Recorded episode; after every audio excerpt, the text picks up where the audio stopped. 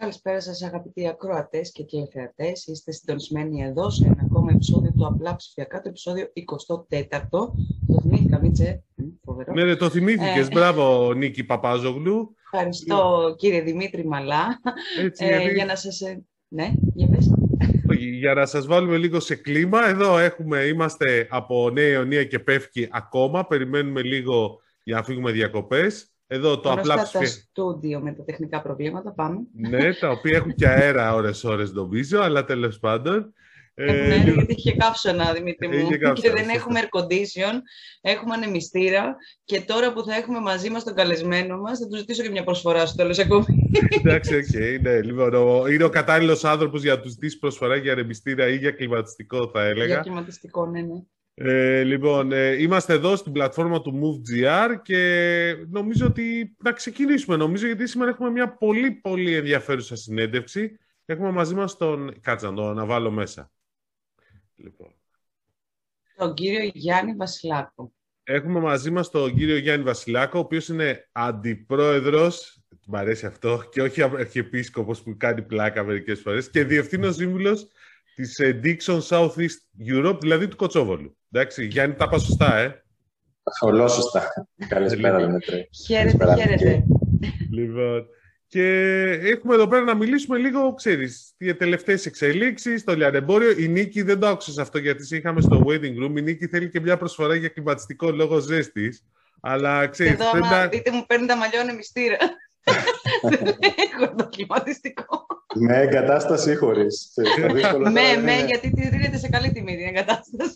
Ναι, όντως. Και με εγγύηση θα το πάρω. Λοιπόν, Γιάννη, για να ξεκινήσουμε λίγο και εντάξει, γιατί και σένα ο χρόνος είναι πολύτιμος ως γνωστόν, ειδικά αυτή την περίοδο. Μπορείς να μας δώσεις λίγο μια εικόνα πώς είναι αυτή τη στιγμή η κατάσταση στην ελληνική αγορά του λιανεμπορίου των προϊόντων τεχνολογίας? Θα έλεγα ότι αυτή τη στιγμή η αγορά για ηλεκτρικά και ηλεκτρονικά είναι καλή. Δηλαδή, οι μεγάλες οικιακές συσκευές κινούνται θετικά και μάλιστα η ψήξη, ο κλιματισμός κινούνται με μεγάλη αύξηση λόγω των υψηλών θερμοκρασιών. Είναι αυτό που λέμε τώρα για τα κλιματιστικά. Οι μικρές συσκευές επίσης λόγω των εποχιακών, ανεμιστήρες και όλο αυτό το κομμάτι, αλλά και λόγω της αυξημένης κινητικότητας, αυτό δηλαδή που δεν δούλευε μέσα στο lockdown, σίδερα για να σιδερώνουμε τα ρούχα που πηγαίνουμε έξω, προσωπική φροντίδα για να περιποιούμαστε τον εαυτό μας στην παραλία, επίσης λειτουργεί. Η τηλεόραση δούλεψε καλά στο Euro. Τώρα προφανώς έχει κάμψει, αλλά έκανε αρκετά δυνατά νούμερα στο Euro, το οποίο ήταν ένα event που καιρό είχαμε να δούμε event να δίνει όθηση σε κατηγορίες. Η τεχνολογία συνεχίζει επίσης, μιας και συνεχίζει και στη νέα κανονικότητα η εξαποστάσεως εργασία και αυτό σπρώχνει την τεχνολογία. Και βέβαια συνεχίζει να κινείται η αγορά, όπως σου είχα πει και στα οικονομικά αποτελέσματα που είχαμε βρεθεί, με περίπου 25% χαμηλότερη επισκεψιμότητα στα καταστήματα, που αυτό είναι ένα θέμα, λιγότερους διαλόγους λοιπόν, αλλά ευτυχώς σημαντικά υψηλότερη μετατρεψιμότητα. Οπότε έρχονται όσοι σκοπεύουν να αγοράσουν, ωστόσο έρχονται λιγότεροι στα καταστήματά μας. Σε γενικές γραμμές όμως παράγεται ένα έργο που είναι αυτή τη στιγμή ένα θετικό πρόσημο και νομίζω είναι θετικό πρόσημο για όλη την αγορά. Άρα είστε σε καλό δρόμο, αυτό λέει. Ναι, είμαστε σε καλό δρόμο. Σε πολύ καλό δρόμο και εντάξει, σίγουρα η πανδημία έχει φέρει μεγάλες αλλαγές όλο τον προηγούμενο χρόνο. Η μία από αυτές είναι η μείωση του κόσμου που έρχεται στα καταστήματα, όπως είπατε. Αλλά μέχρι στιγμής, τουλάχιστον από ό,τι είδαμε και στα οικονομικά αποτελέσματα, ο Κωτσόβολος κατάφερε να ανταποκριθεί ικανοποιητικά σε όλες αυτές τις νέες συνθήκες που χρειάστηκε να προσαρμοστεί εξαιτίας των πληστών καταστημάτων κτλ.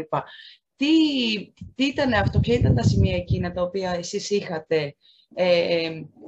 Δεν ξέρω, είχατε προετοιμαστεί και σας βοήθησαν να ανταποκριθείτε έτσι ικανοποιητικά σε αυτές τις νέες συνθήκες ή καταφέρατε και το αναπτύξατε μέσω πανδημίας?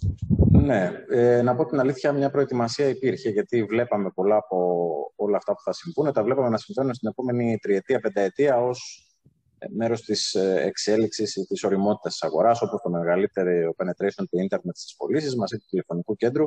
Προφανώς τα βλέπαμε αυτά.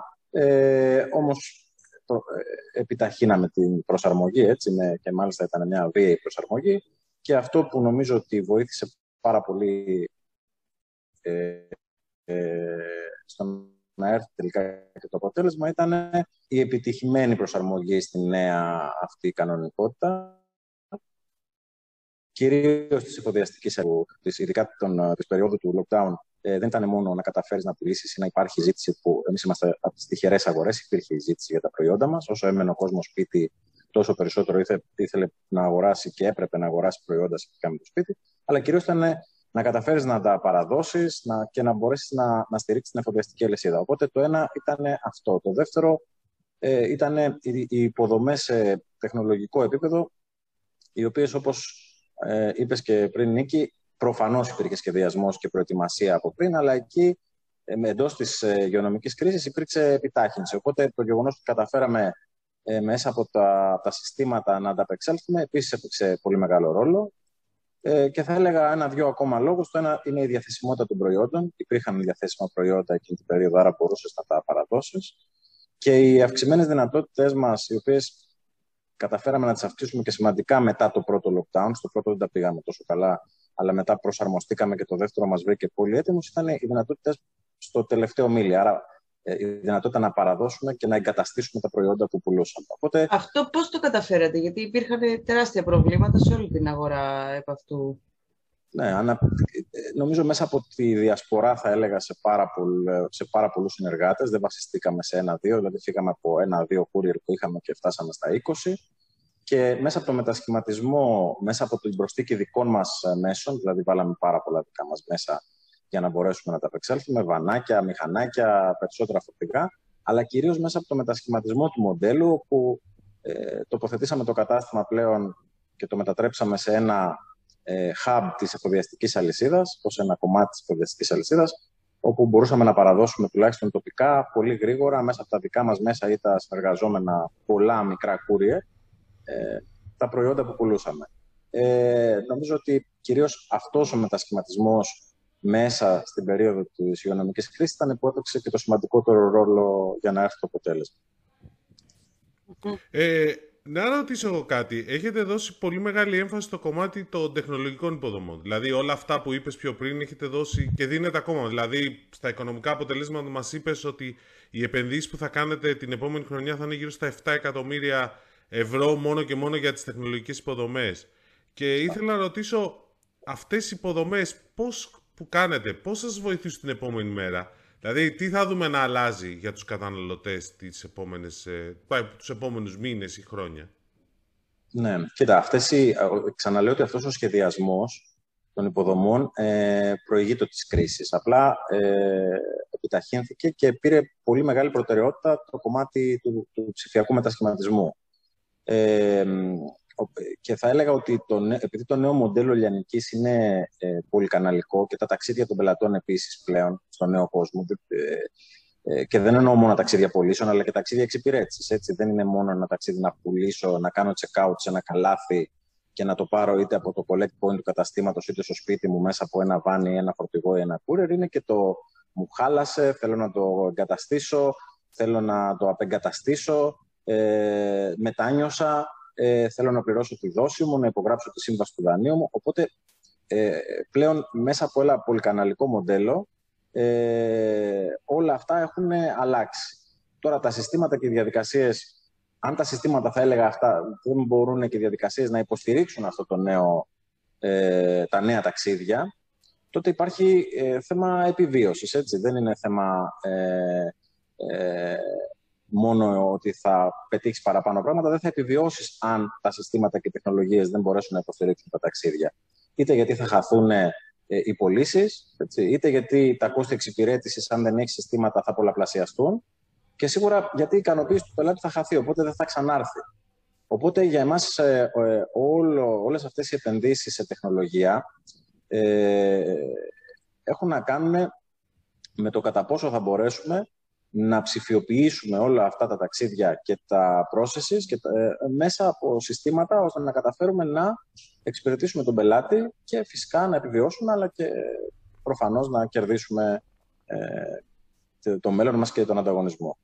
Οπότε θα έλεγα ότι χωρίς τεχνολογία δεν υπάρχει περίπτωση να υποστηρίξεις τη νέα κανονικότητα και τον νέο τρόπο που οι πελάτες σε προσεγγίζουν για όλα τα θέματα. Καλά, για να μείνουμε λίγο σε αυτό, και πιο πριν εσείς επενδύατε, δηλαδή το βλέπατε ότι αλλάζουν όλα αυτά, έτσι δεν είναι? Δηλαδή, βέβαια, απλά Δημήτρη, ξέρεις τι γίνεται. Όταν το βλέπεις και λες έχω χρόνο.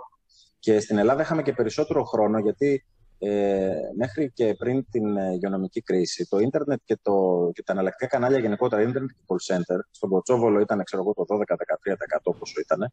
Στην αγορά μπορεί να ήταν και λιγότερο στο σύνολο της αγοράς. Οπότε έλεγες έχω χρόνο μέχρι να φτάσω στο 30-35 που ήταν ο μέσος όρος των βορειοευρωπαϊκών χωρών. Έλεγες έχω πάρα πολύ χρόνο, έχω μπροστά μου 2-3 χρόνια να αναπτύξω όλο το σχέδιο μετασχηματισμού. Εμάς το σχέδιο ήταν και τεράστιο, γιατί στο παρελθόν είχαμε πολύ παλιά legacy συστήματα, οπότε λέγαμε εντάξει, στα επόμενα 2-3 χρόνια θα μπορέσουμε να τα έχουμε πετάξει όλα και να έχουμε πάει σε μια σύγχρονη αρχιτεκτονική. Τελικά, βέβαια, έπρεπε να το κάνουμε σχεδόν σε θέματα παραγωγικότητας αλλά και αστοχίας. Αλλά ναι, ήταν δεδομένο ότι αυτό θα συνέβαινε. Αυτό που συνέβη είναι ότι επιταχύνθηκε και σε κάποιες περιπτώσεις, ειδικά στις πολύ υψηλές περιόδους, όπως ήταν το Black Friday ή τα Χριστούγεννα, δεν ήταν καν θέμα ποσοστού των εναλλακτικών καναλιών στο σύνολο των πωλήσεων. Το 100% έπρεπε να περάσει από εκεί. Οπότε εκπαιδεύτηκε και ο κόσμος, άλλαξε και η λιανική, αλλά και ο τρόπος με τον οποίο ο κόσμος βλέπει την εξυπηρέτηση από τα νέα κανάλια μέσα από την τεχνολογία. Οπότε σε μία νύχτα οριμάσαμε και πλέον αυτό που βλέπαμε στην τριετία το έχουμε ήδη δει και τώρα προσπαθούμε να σχεδιάσουμε αλλαγές, τροποποιήσεις ή να γράψουμε παραπάνω πράγματα μέσα από τεχνολογία στα ταξίδια για να μπορέσουμε να πετύχουμε καλύτερη παραγωγικότητα, έτσι, και φυσικά καλύτερη μετατρεψιμότητα μέσα από τα κανάλια μας. Είπες πριν, Γιάννη, ότι ήδη το 25% λιγότερος κόσμος επισκέπτεται τα καταστήματα. Όλο το προηγούμενο διάστημα, βέβαια, το online κανάλι είχε εκτοξευτεί. Πώς ήταν η εκτόξευση αυτή στο πικ της και εκτιμάμε ότι θα συνεχιστεί και μετά? Δηλαδή, και αφού ήδη έχετε ένα δείγμα, εφόσον έχουν ανοίξει τα καταστήματα, ότι ενδεχομένως συνεχίζεται, αλλά θα διαφοροποιηθεί, θα μείνει μόνιμο αυτό, η αύξηση της online αγοράς? Προφανώς. Μέσα στην περίοδο της χρονιάς, μάλλον με τη χρονιά που πέρασε, είδαμε αυξήσεις σε αιτησιοποιημένη βάση της τάξης του 200-230%. Έτσι. Και βέβαια υπήρχαν και την περίοδο που ήμασταν κλειστά, είχαμε αυξήσεις τάξης του 350-400%. Εντάξει, εκεί πέρα είναι η διάδοσα περίπτωση. Ακριβώς. Βέβαια, άμα σκεφτείς ότι έπρεπε να αναπληρώσεις σχεδόν... Η κλειστή περίοδος πέρσι αντιστοιχούσε περίπου στο 47% του συνόλου των πωλήσεων της προπροηγούμενης χρονιάς. Οπότε είχες μπροστά σου να καταφέρεις μέσα από το ίντερνετ και το τηλεφωνικό κέντρο να περάσεις ένα τεράστιο κομμάτι πωλήσεων, ένα τεράστιο όγκο πωλήσεων. Οπότε δεν ήταν τόσο απλό, Δημήτρη, δεν ήταν αναλογικό, γιατί αν θυμάσαι έκλεισε η αγορά στη στιγμή που ξεκίναγε η υψηλότερη περίοδος για όλους.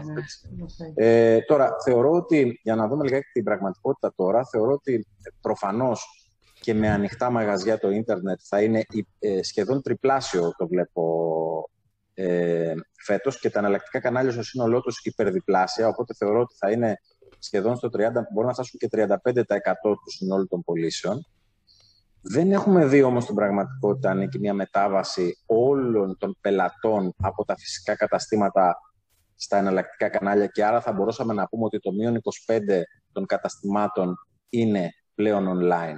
Όχι. Αυτό που βλέπουμε είναι ότι και στα εναλλακτικά κανάλια αλλά και στο ίντερνετ, γιατί και εκεί το βλέπουμε, εμπλέκονται οι καταναλωτές λιγότερο, δεν έχουν πολύ χάζεμα και βλέπω και ξαναβλέπω, μπλέκονται πιο αποφασισμένοι, και όταν μάλλον είναι αποφασισμένοι ή όταν έχουν μία ανάγκη είτε να αναβαθμίσουν είτε να αντικαταστήσουν.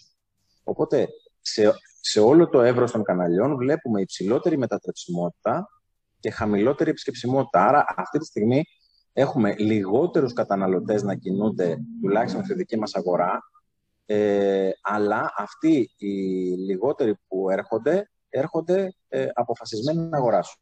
Αυτή είναι η λογική. Οπότε λείπει ακόμα κόσμος συνολικά από τα κανάλια, που θεωρώ ότι κάποια στιγμή, αυτό ήταν αναμενόμενο, γιατί έχοντας πάει καλά το προηγούμενο διάστημα και έχοντας πάρει από το πορτοφόλι του καταναλωτή ένα κομμάτι μεγαλύτερο από ό,τι πήρε το ρούχο, για παράδειγμα, έτσι, ή το παπούτσι, ή η εστίαση που προφανώς υποφέρει, τώρα είναι λογικό να έχουμε μια κάμψη. Έχει έρθει η σειρά τους να πάρουν ένα κομμάτι. Αλλά απ' την άλλη πρέπει να κρατήσουμε και στο πίσω μέρος του μυαλού μας ότι μπορεί να έχουμε και μια συνολική αλλαγή στον τρόπο που οι πελάτες ακουμπάνε τις αλυσίδες και την κατανάλωση και εμπλέκονται με τις αλυσίδες λιανικής μόνο όταν είναι έτοιμοι ή έχουν κάποια συγκεκριμένη πρόθεση να καταναλώσουν. Έχει αλλάξει ο κόσμος, δεν είμαι και εγώ σίγουρος 100%. Ναι, ναι. Γιάννη, πάνω σε αυτό τώρα, πώς διαμορφώνεται λοιπόν ο ρόλος του φυσικού καταστήματος?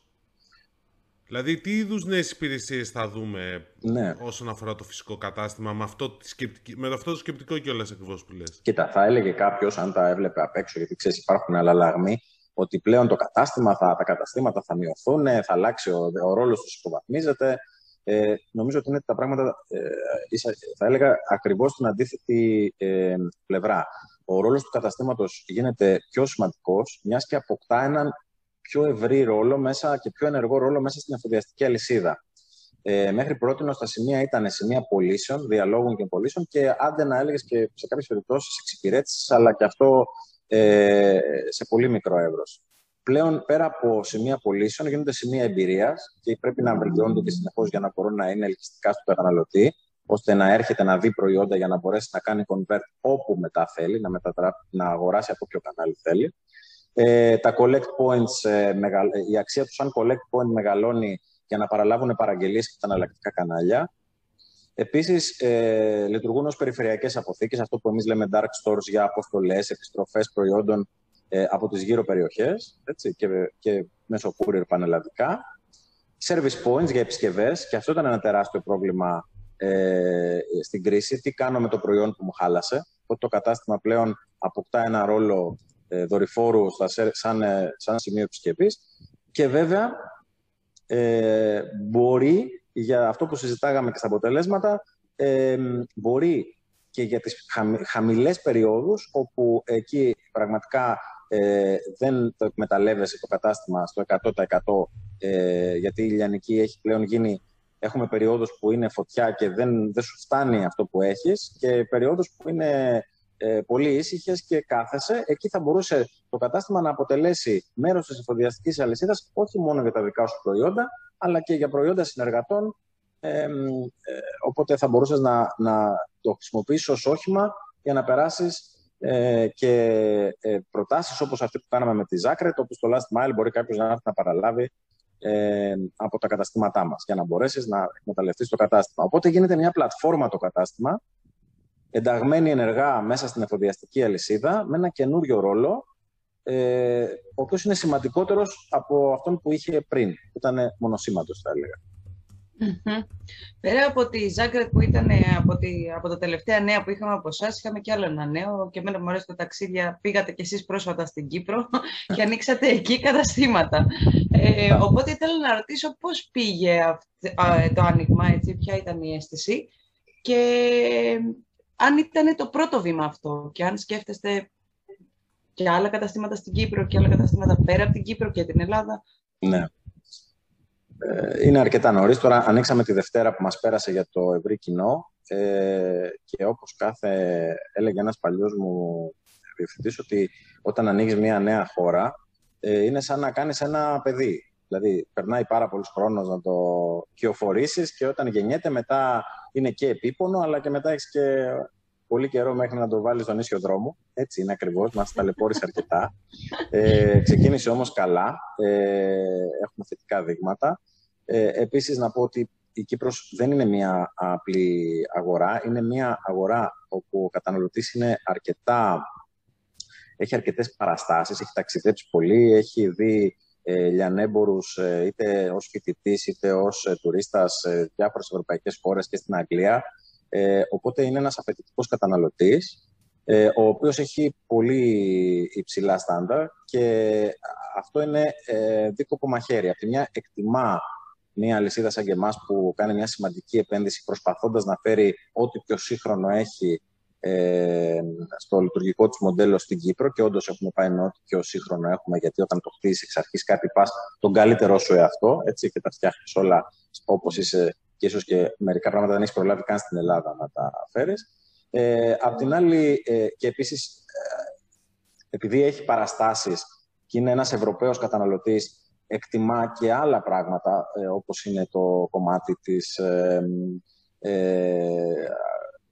λειτουργικής αριστείας που εμείς παλεύουμε, το κομμάτι της βιωσιμότητας, το κομμάτι της οικολογίας, της συμπεριληπτικότητας. Οπότε αυτό μας βοηθά. Απ' την άλλη έχει πολύ μεγάλη δυσκολία, γιατί δεν πάει να είναι μια χώρα με πολύ σοβαρό ανταγωνισμό και πολλούς δυνατούς και καλούς παραδοσιακούς παίκτες, που πραγματικά θα δείξει στο επόμενο διάστημα κατά πόσο είναι ένα επιτυχημένο εγχείρημα. Τώρα, αν πάει καλά η Κύπρος, τοπικά εμείς εκεί πάμε με 2 καταστήματα, ίντερνετ και τηλεφωνικό κέντρο. Θεωρώ ότι αν τα επόμενα χρόνια πάει καλά και η υγειονομική κρίση αποτελέσει παρελθόν, οπότε το μείγμα, το ποσοστό των φυσικών καταστημάτων πάρει λίγο τα πάνω του πάλι και τα ταξίδια απαιτούν ξανά φυσικά καταστήματα, πιθανότητα θα επεκταθούμε σε 1-2 πόλεις ακόμα στο νησί. Αν τώρα πάει όλο αυτό, γιατί καταλαβαίνεις, όταν βάζεις ένα... Εγώ είχα ανοίξει και άλλες χώρες στο παρελθόν σε άλλες εταιρείες και ξέρω λιγάκι πόσο επίπονο είναι, αλλά ξέρω επίσης ότι αν το κάνεις μία φορά, ο οργανισμός μαθαίνει, έχει και ένα εκπαιδευτικό χαρακτήρα, και αν τα πράγματα πάνε καλά, μπορεί να σου δώσει το δικαίωμα αυτό με μεγαλύτερη ευκολία την επόμενη φορά να κάνεις και ένα επόμενο βήμα. Δεν σου κρύβω ότι αν η Κύπρος πάει καλά, και νιώθουμε κι εμείς σίγουροι για τον εαυτό μας, μπορεί να δούμε και περαιτέρω δοκιμές σε κάποιες βαλκανικές χώρες, μιας και εμείς στο region έχουμε στην πραγματικότητα όλη τη νότια Ευρώπη, έτσι. Το λέει και ο τίτλος σου, Dixon Southeast Europe. Ναι, κάποτε είχαμε πολλά σημεία, αποφασίσαμε να φύγουμε και να κρατήσει τότε το group μόνο χώρες στις οποίες είχε ηγετική θέση και κερδοφορία. Τώρα τα πράγματα έχουν ξαναλλάξει, τα ακούμε, τα βλέπουμε όλα με πάρα πολύ προσοχή. Πάρα πολύ προσοχή. Δεν είναι εύκολο το να ανοίξεις μια χώρα, έτσι. Δεν θέλουμε να... Δυσκολευόμαστε πάρα πολύ και θέλει και πολύ προσοχή, και αν δεν το κάνει σωστά, δεν στο συγχωρεί, έτσι. Στην Ελλάδα μας συγχωρούν πολλά, γιατί μας ξέρουν πολλά χρόνια, Δημήτρη. Σε μια άλλη χώρα δεν σου προστάνε τίποτα. Δεν σου πω, αυτό είναι πολύ μεγάλη επένδυση Κύπρος, αλλά η άλλη μεγάλη επένδυση που μας έλεγες και στα αποτελέσματα και ανακοίνωσες είναι αυτή που έχει σχέση με τα logistics. Ναι. Μπορείς να μας πεις λίγο παραπάνω, δηλαδή πώς θα είναι μια επένδυση? Μιλάμε για ένα κέντρο 65.000 τετραγωνικά μέτρα, αν θυμάμαι καλά το νούμερο. Είναι πολύ μεγάλη επένδυση, πρέπει να είναι από τα μεγαλύτερα logistics center, τουλάχιστον από αλυσίδα λιανεμπορίου. Αυτή πώς θα εξελιχθεί, ποια είναι τα επόμενα βήματα δηλαδή εδώ? Ναι, νομίζω θα είναι το μεγαλύτερο έργο, και δεν είναι γιατί κάνουμε το μεγαλύτερο τζίρο στην ελληνική αγορά, αλλά και τα προϊόντα μας απαιτούν χώρο, έτσι, μιας και το να βάλεις κάποιες χιλιάδες λευκές συσκευές, έτσι, δεν μπαίνουν σε ράφια, θέλουν ένα πάτωμα, και άρα τα τετραγωνικά είναι μεγάλα. Τώρα, όπως είπα, η εφοδιαστική αλυσίδα και κυρίως το κομμάτι αποθήκευσης και διανομή παίζουν πολύ μεγάλο ρόλο.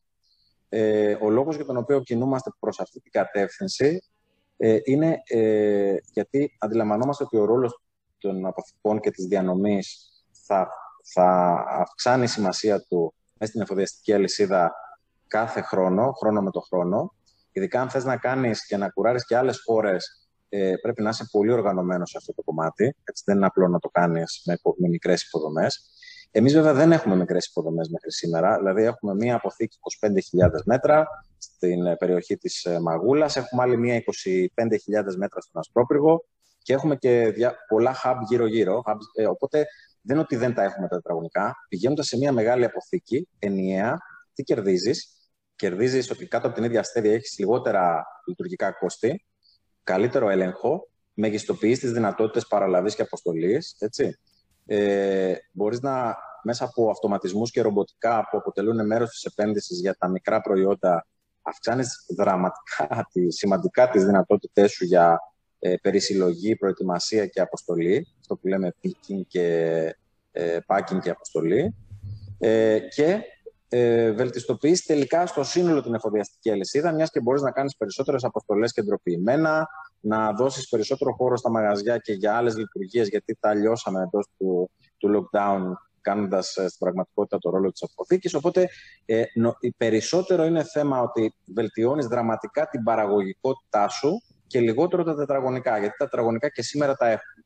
Οπότε αναζητούμε μέσα από αυτό το έργο πολύ μεγαλύτερη παραγωγικότητα, χαμηλότερα κόστη και μέσα από τους αυτοματισμούς πολύ μεγαλύτερες δυνατότητες στις υψηλές περιόδους, στα peaks. Αυτή είναι η λογική. Εγώ τώρα ήθελα να ρωτήσω κάτι διαφορετικό. Εκτός και αν θέλεις να πεις κάτι άλλο, Δημήτρη, και σε έκοψα γιατί δεν... Όχι, αυτό. Έλα, τελείωσε.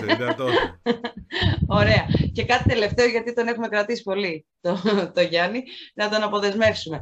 Επειδή Dixon Βρετανικός Όμιλος και Κωτσόβολος Ελλάδα, ήθελα να ρωτήσω ποια είναι η μεγαλύτερη πρόκληση όσον αφορά τη διοίκηση μιας επιχείρησης που ελέγχεται από ένα Βρετανικό Όμιλο, αλλά πρέπει να προσαρμόζεται στα τοπικά δεδομένα και συνθήκες και ειδείς στα ελληνικά.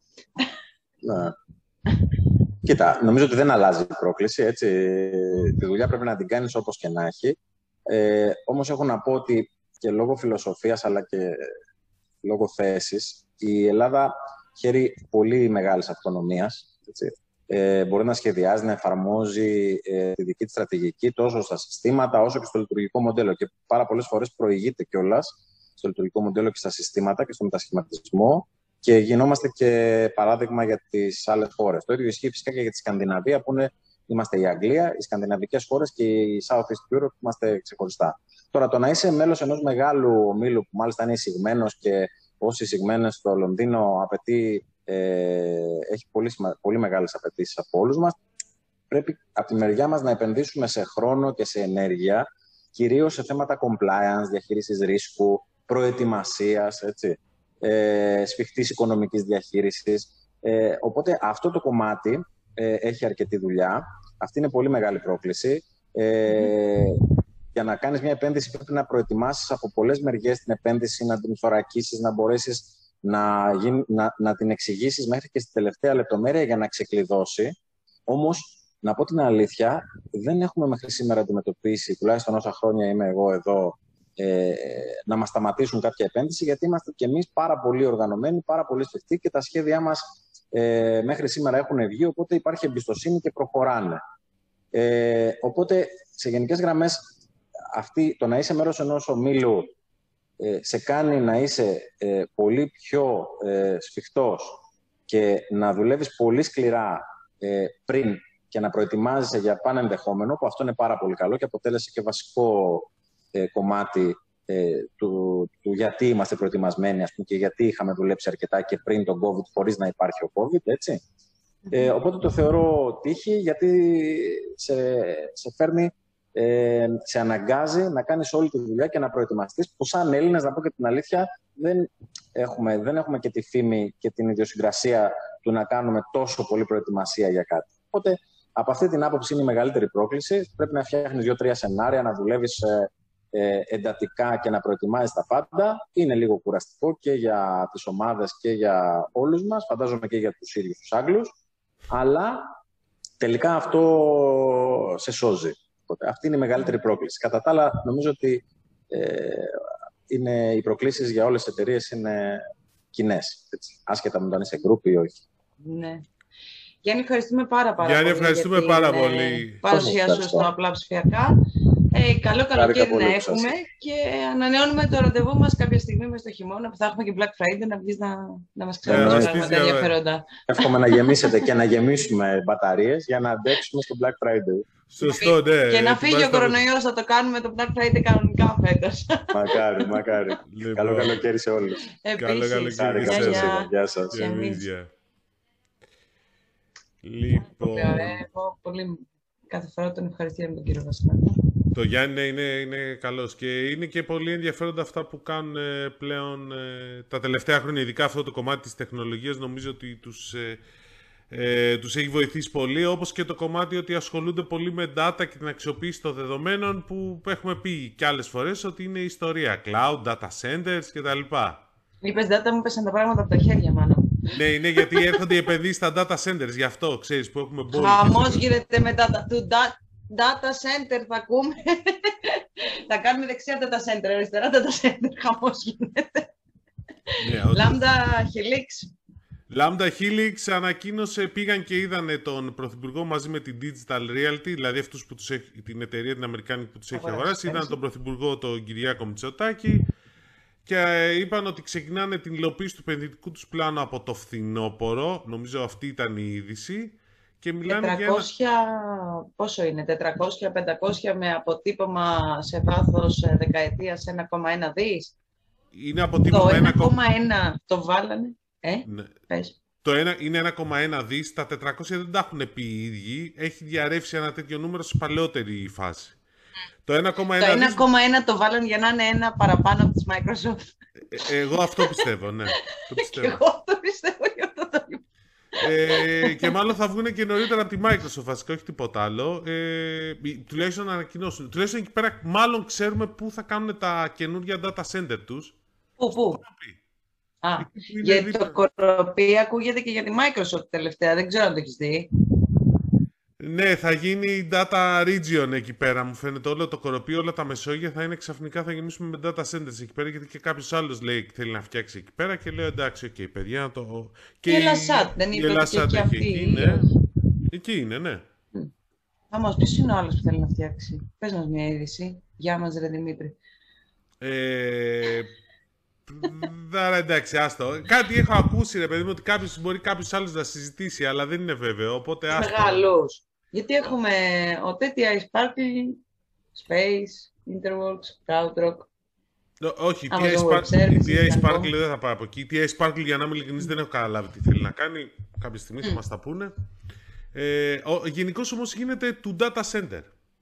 Το data center πραγματικά, όπως τα λες, αλλά ενδιαφέρον έχει εξελίξει. Εγώ πιστεύω ότι σύντομα θα ακούσουμε ανακοινώσεις και από την Microsoft, γιατί μια ψυχή πηγή που μας έλεγε πρόσφατα, μαζί την είχαμε συναντήσει, ότι κάτι έχει κατασταλάξει σε απόφαση, αλλά ακόμα δεν ξέρω τι περιμένουν τέλος πάντων.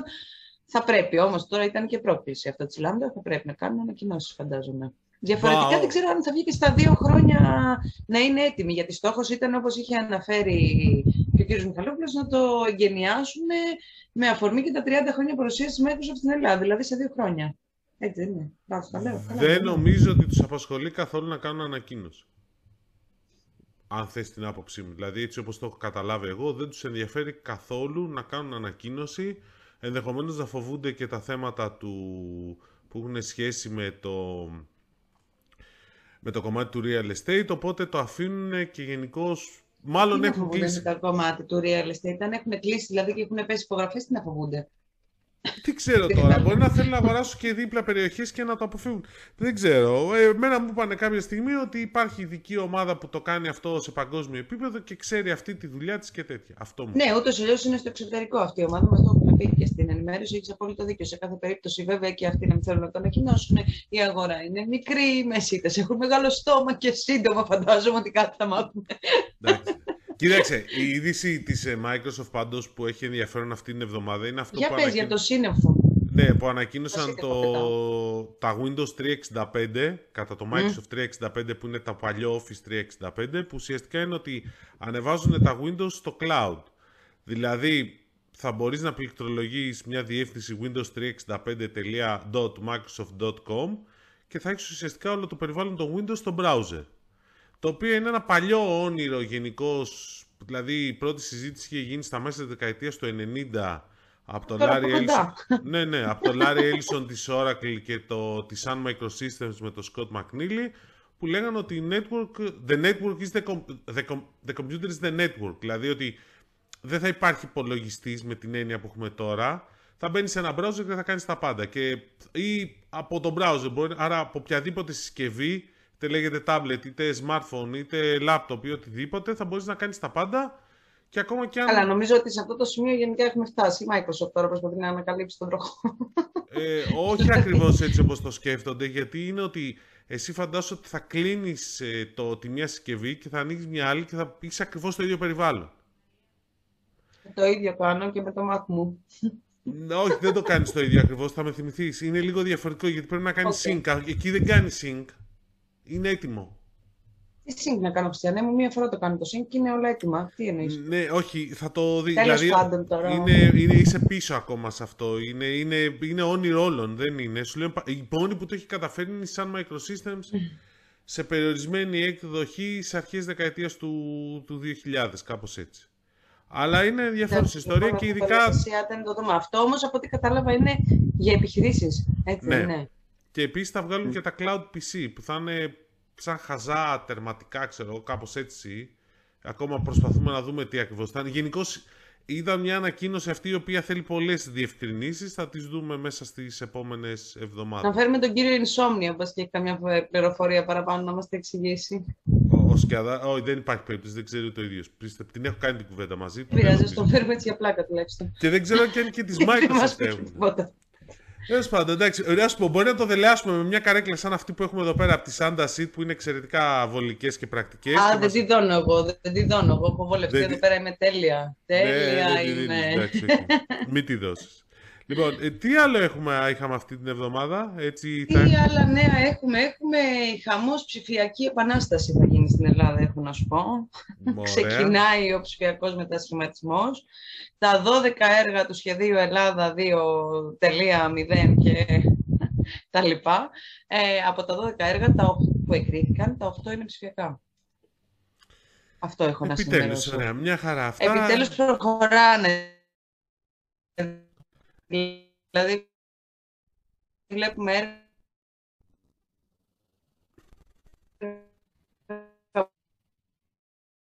που... Λοιπόν, και επιστρέφουμε μετά από κάνα κιλό τεχνικά προβλήματα και σήμερα. Ναι, σήμερα είναι λίγο περίεργη η κατάσταση και εντάξει, είναι θέματα με τη σύνδεση στο ίντερνετ. Ναι, και ξαναβάζω εγώ το challenge στους παρόχους. Όποιος μας λύσει τα προβλήματα του ίντερνετ, θα τον κάνουμε επίτιμο χορηγό για ένα χρόνο. Λοιπόν, συνεχίζω. Σε μένα δεν υπάρχει περίπτωση να τα λύσουν, ό,τι και να τους πεις, αλλά τέλος πάντων, γιατί είναι θέματα που είναι άλλα λειτουργικά και ούτε μπορεί να λειτουργήσει με το δίκτυο της κινητής, αλλά τέλος πάντων. Εν πάση περιπτώσει, τέλος πάντων, εγώ αυτό που σου λέγα πριν, Δημήτρη μου, καθώς μου έπαιρνε τα μαλλιά ο ανεμιστήρας, είναι ότι για τα ψηφιακά τα έργα που έχουν εγκριθεί και θα προχωρήσουν μέσα στο επόμενο διάστημα, να σου πω ότι περιλαμβάνει επιγραμματικά. Είναι η μεταρρύθμιση του δημοσιονομικού συστήματος στην κεντρική διοίκηση και τη λοιπή γενική κυβέρνηση, COVRP, που είναι ένα έργο προϋπολογισμού 36,1 εκατομμυρίων ευρώ. Είναι η επέκταση και υποστήριξη του Εθνικού Δικτύου Τηλεπικοινωνιών του ΣΥΖΑΞΕΔΙΣ 2 δηλαδή, με προϋπολογισμό 32,1 εκατομμύρια ευρώ. Διαδικτυακή αναβάθμιση με οπτικές, είναι στίχοπαθη σήμερα, για το δίκτυο GRNET, δηλαδή το σύνολο των ακαδημαϊκών και ερευνητικών φορέων της χώρας να διασυνδεθούν μεταξύ τους 30,5 εκατομμύρια αυτό. Ενιαία ψηφιακή υποδομή για την εξυπηρέτηση πολιτών και επιχειρήσεων για τη δημιουργία τεχνολογικών πληροφοριακών μηχανισμών, που μέσω αυτών θα επιτρέπεται η επέκταση ψηφιακής εξυπηρέτησης και συναλλαγών του δημόσιου, των επιχειρήσεων και των πολιτών του δημοσίου. Προϋπολογισμός 69,4 εκατομμύρια ευρώ. Υπηρεσίες διαδικτύου για την επίτευξη της περίφημης, περιζήτητης, περιβόητης διαλειτουργικότητας μεταξύ των πληροφοριακών συστημάτων της δημόσιας διοίκησης, κοντά στα 30, 27,9 εκατομμύρια ευρώ για την ακρίβεια. Αναβάθμιση παροχής ανοιχτών δεδομένων της πλατφόρμας data.gov.gr για να αξιοποιήσουμε επιτέλους αυτά το χρυσό, πώς το λένε, το νέο χρυσό, το data, ναι, με προϋπολογισμό 5,5. Με 5,5 εκατομμύρια ευρώ και ψηφιοποίηση του αρχείου υποθηκοφυλακίων για το Εθνικό Κτηματολόγιο, το περίφημο που αφορά 242,4 εκατομμύρια ευρώ, παρακαλώ. Α, και η ψηφιακή μέριμνα θα μπει στο Ταμείο Ανάκαμψη, η οποία έχει ξεκινήσει και είναι αυτή που δίνει τα λάπτοπ και τα τάμπλετ και τα λάπτοπ μέσα στους μαθητές, αξίας 200 ευρώ, κουπόνια δηλαδή, που μπορούν να αγοράσουν εργαλεία για να μπορούν να κάνουν τηλεκπαίδευση με την ησυχία τους από το σπίτι τους. Αυτά είχα εγώ να σου πω. Πες και τίποτα. Εγώ έχω να σου πω το εξής. Ναι, εντάξει, είπες όλα τα έργα και εσύ έπιασε να πεις όλα τα έργα. Νομίζω ότι το άλλο θέμα της εβδομάδας που πρέπει να το δούμε σταδιακά και θα το δούμε και τις επόμενες εβδομάδες είναι η μάχη για τα δικαιώματα της Super League.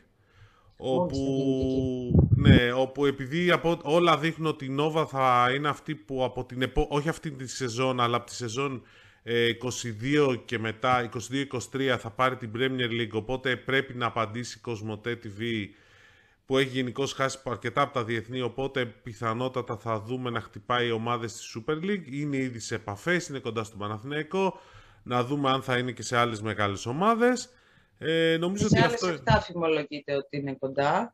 Οι ανακοινώσεις λένε ότι θα γίνουν μέσα στις επόμενες ώρες ή μέρες, αλλά ας κρατάμε και μία πίσινη, γιατί μπορεί αυτό να είναι και ένας μοχλός πίεσης. Ναι, και το άλλο που θα δούμε την άλλη εβδομάδα και έχουμε να θα πούμε περισσότερα και να το κλείσουμε έτσι λίγο, έτσι να δώσουμε... Α, ναι, αυτό είναι πληροφορία τύπου, εμείς σας δίνουμε πρώτη. Ναι, πληροφορία πρώτη είναι ότι ετοιμαζόμαστε να δούμε την πρώτη συστημική τράπεζα στην Ελλάδα με Google Pay.